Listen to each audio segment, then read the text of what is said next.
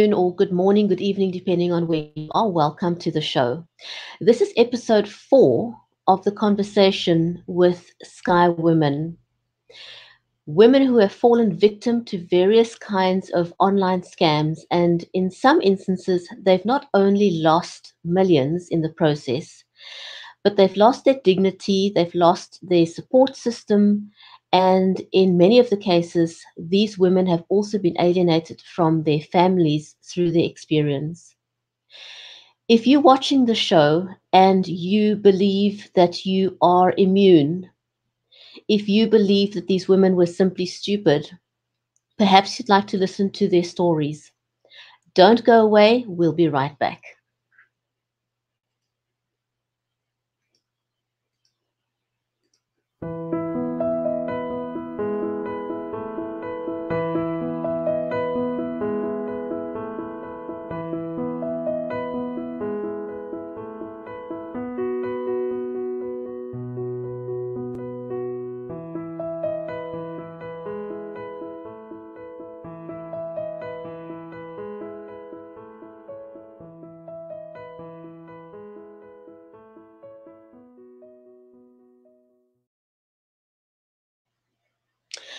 And welcome back to the show. I am your host, Brigitte Limbanda. Sky Woman is a non-profit formed by Louise Haynes, who researched various forms of scams over the last three years. And one of its key focuses is education and empowerment.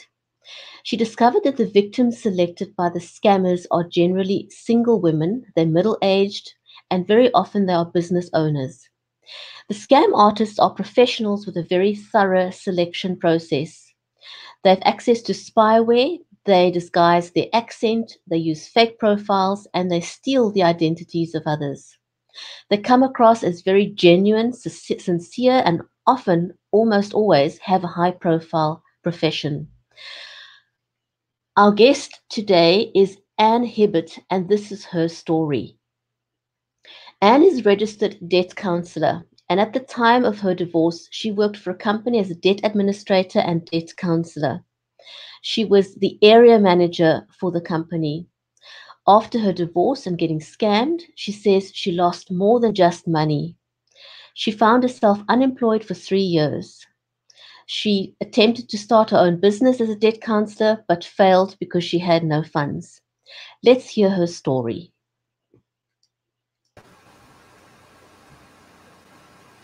Anne, welcome to the show. Hi. Hi, everybody. Good to have you here. So, Anne, walk us through what happened to you. What at what point in your life did you get scammed? Well, it was after my divorce. Um, I got divorced for personal reasons. I felt that my my husband then did not give enough attention to me, and I felt um, very unloved. And I tried to force his hand in changing his attitude towards me. And, and that, that failed, and we didn't fight for the divorce. So I ended up being a divorcee with two teenage or almost grown children. And um, after the divorce, I, I was looking for something. I was looking for attention. I was looking for love. I was craving love. I was craving attention. Um, something that I didn't have because his family was, I felt his family was more important than what I was. We just moved to Port Elizabeth. I didn't have any friends. Um, we only had his family here. So after the divorce, I was alone. Um, in the work that I did, I only dealt with the, the locals, the, the African people. Um, I didn't have friends of my culture, of my age, or anything like that. So I started looking at dating sites, trying to find somebody we I could connect to. And I found a few guys I was chatting to, and then the one guy um, contacted me uh, and said that he'd seen my photo and he fell in love immediately, and um, I was his dream woman, and he just started telling me everything I wanted to hear. Um, how beautiful I was, and I didn't feel beautiful at the time. Um, I just felt like, um, well, if I'm not beautiful, if I'm not, if I'm not desirable, then if I was, then my husband wouldn't have left me, um, he would have fought for me. And um, so I started chatting to him. Um, and he didn't so how long? How long was it before? How long did this your exchanges with him continue before it got to the point where he started asking you for money? And what was the story? Um, well, we started. We, we were chatting for about I think two or three weeks, um, and then he was going to come to Port Elizabeth to meet me, but he had to go to UK. It was a um, gold and semi-precious stone dealer, and he had to unexpectedly go to the UK for an exchange. And then it was just after Christmas he said his daughter was still at school, at boarding school, and he didn't have funds to um, send for, for food or anything like that. And he asked me if I could help send her, oh, it was like 500 Rand at the beginning, and then the next week it was a thousand Rand. Um, and I didn't have money at the time, so I sold my jewelry. I sold my wedding ring so that she could have food. And then she phoned me and thanked me and said that her dad had told her so much about me, and um, she felt that I was a new mom, and she was so excited to meet me because as soon as he got home, he was going to bring her down to meet me, and we were going to be a happy family, and and and and what got me was that he had he had phoned me a few times as well, even while he was in the UK, and he had an Irish accent. And I've always had this thing about the Irish.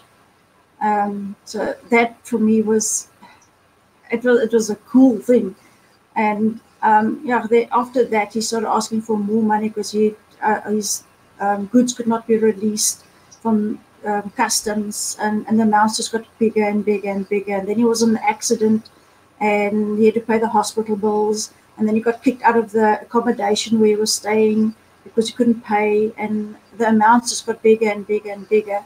And when I told him that I didn't have money, he started getting upset. And somehow he cottoned onto the fact that I was getting my divorce settlement. And he'd me every day when was this money coming through? When was this money coming through? He'd pay me back as soon as he got back to South Africa. Um, he even sent me a passport. He sent me um, the, the release papers for the for the goods, and I started getting suspicious on that. And I googled that, and I saw the exact same passport that he'd used, and just copy and pasted his photo in on on Google. Um, but by that time, I had already sent him money um, when I discovered that I had been scammed. It like everything happened so quickly. Um, yeah, and how much money was involved at that point? Um, when when I lost money to him, I had already started chatting to another guy who was going to Saudi, and um, I, I'd sent him a hundred thousand rand at beginning. Also, the same kind of story. you got caught and you had to send me money. Um, so I'd send him a hundred thousand rand and then another hundred thousand, and then to this guy in the UK. When he found out that I'd sent the other guy money, he was upset with me, and I cried on his shoulder because I thought I'd lost money it was like a vicious circle. And then he was upset with me and said, Well, you come home and help me find this other guy, but he needs to get home. And I need to send him money so that he could get home. And then sent him a whole lot of money. And in the end, I lost 400,000 Rand. So, just for the sake of clarity here, you found yourself in a situation where you were being scammed by two separate men simultaneously. Exactly, yeah. yeah. And um, when I discovered that I'd been scammed, I felt double stupid. Um, if it was just one guy that I'd lost money to, I would have thought, okay, I would have seen my error. But to be scanned by two guys at the same time and I didn't see the red lights, um, it, yeah, I just, I couldn't believe that I actually fell for it twice in the same period. So, and looking back, if we, you know, looking back in retrospect, if you unpack the situation now, what would you say to yourself looking back? Well, where I'm at now is don't trust men. Uh, I still haven't recovered from that part. But um, for any other woman that um, is looking for love, um, is looking for attention, Badoo's fine, these dating sites are fine, but you don't exchange anything other than conversation with them unless you have met them in person and um, that you know that they are uh, who they say they are. And even then, it's also not always the case, but make sure that the person is who he says he is. Um, don't just take his word. Um, and for the men out there, the, there's women that does exactly the same thing. Make sure that the person is legitimate. Don't just take their word. Um, I would never just take any man's word ever again.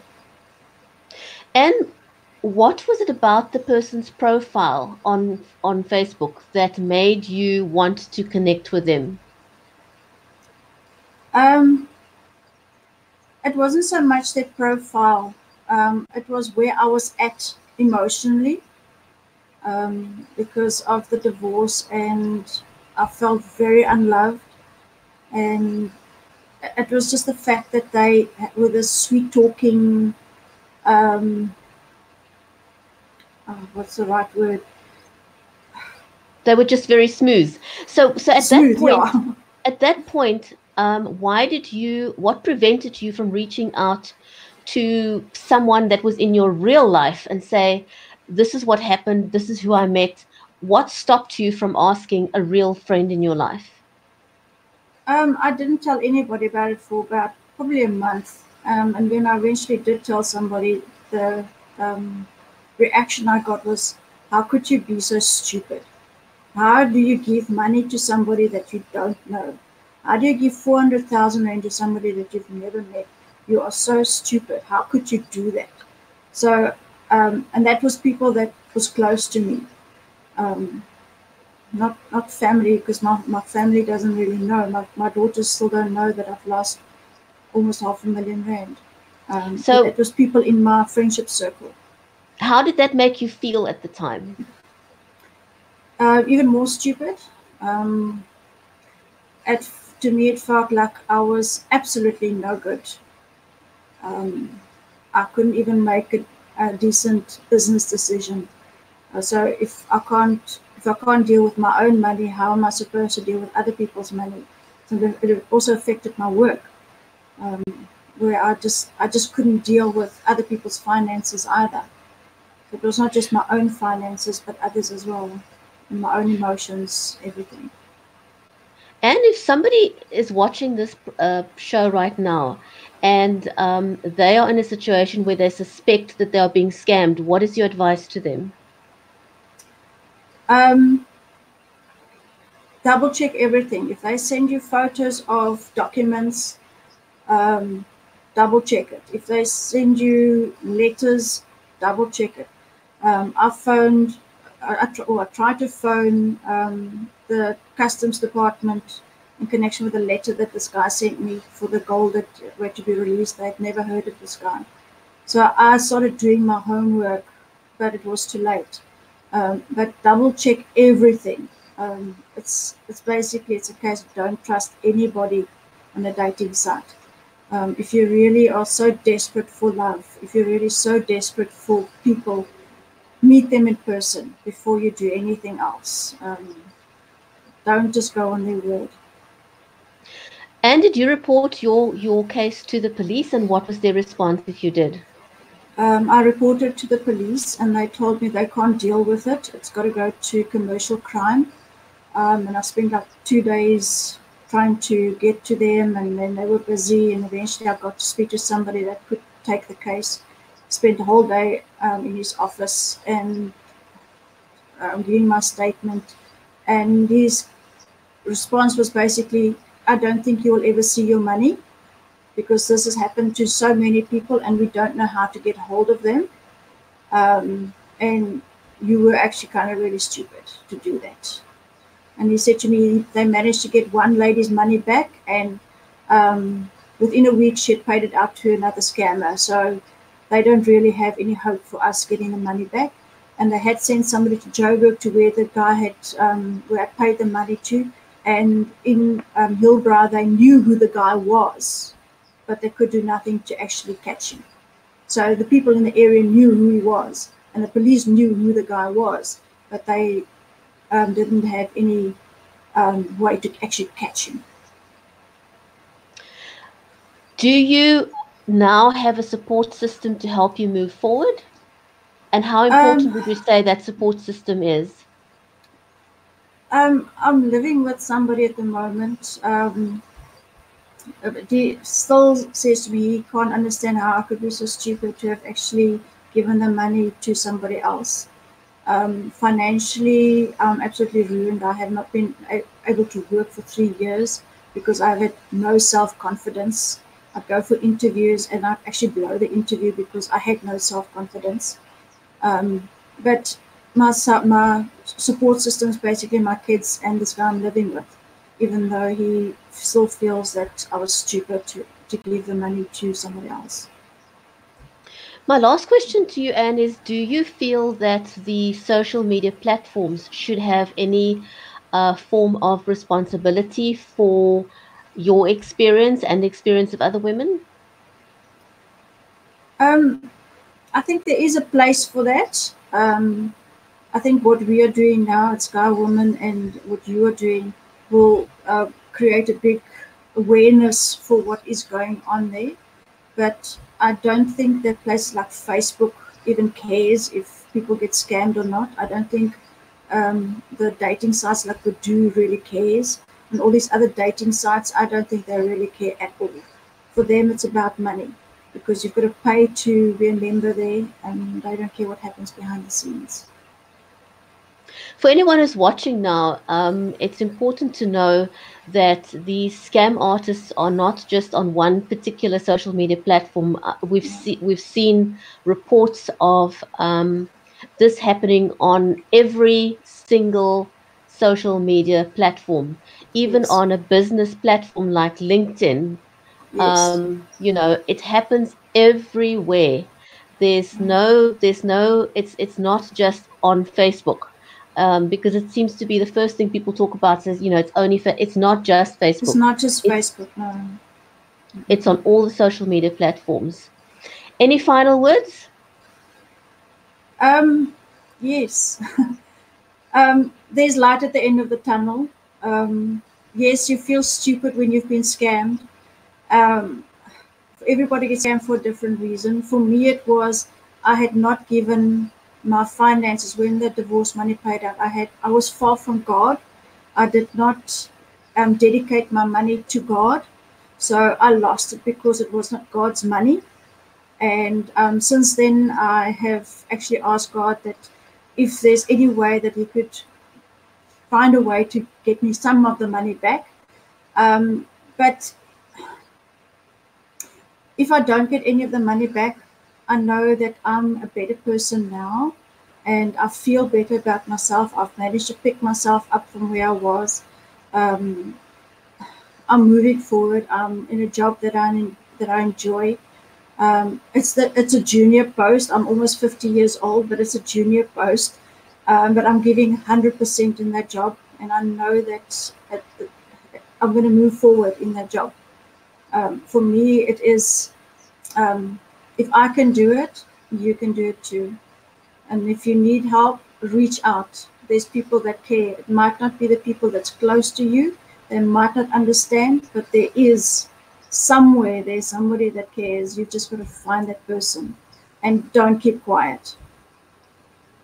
i think that's probably the biggest lesson um, that i've that's come through from from the women that we have interviewed so far that have shared their story um, is come forward don't keep quiet it's the only way that we're going to shed some light on this and create awareness so anne i want to thank you very much for sharing your story and i wish you well on your journey of recovery Thank you very much, and everything of the best to all of you ladies out there, and the gentlemen that are watching. All of the best. Let's let's get them. Thank you, Anne. And thank you, everyone, for watching. Please do share to create awareness around this issue um, of people getting scammed. For now, it's goodbye from me, Brigitte Limbanda, in Cape Town.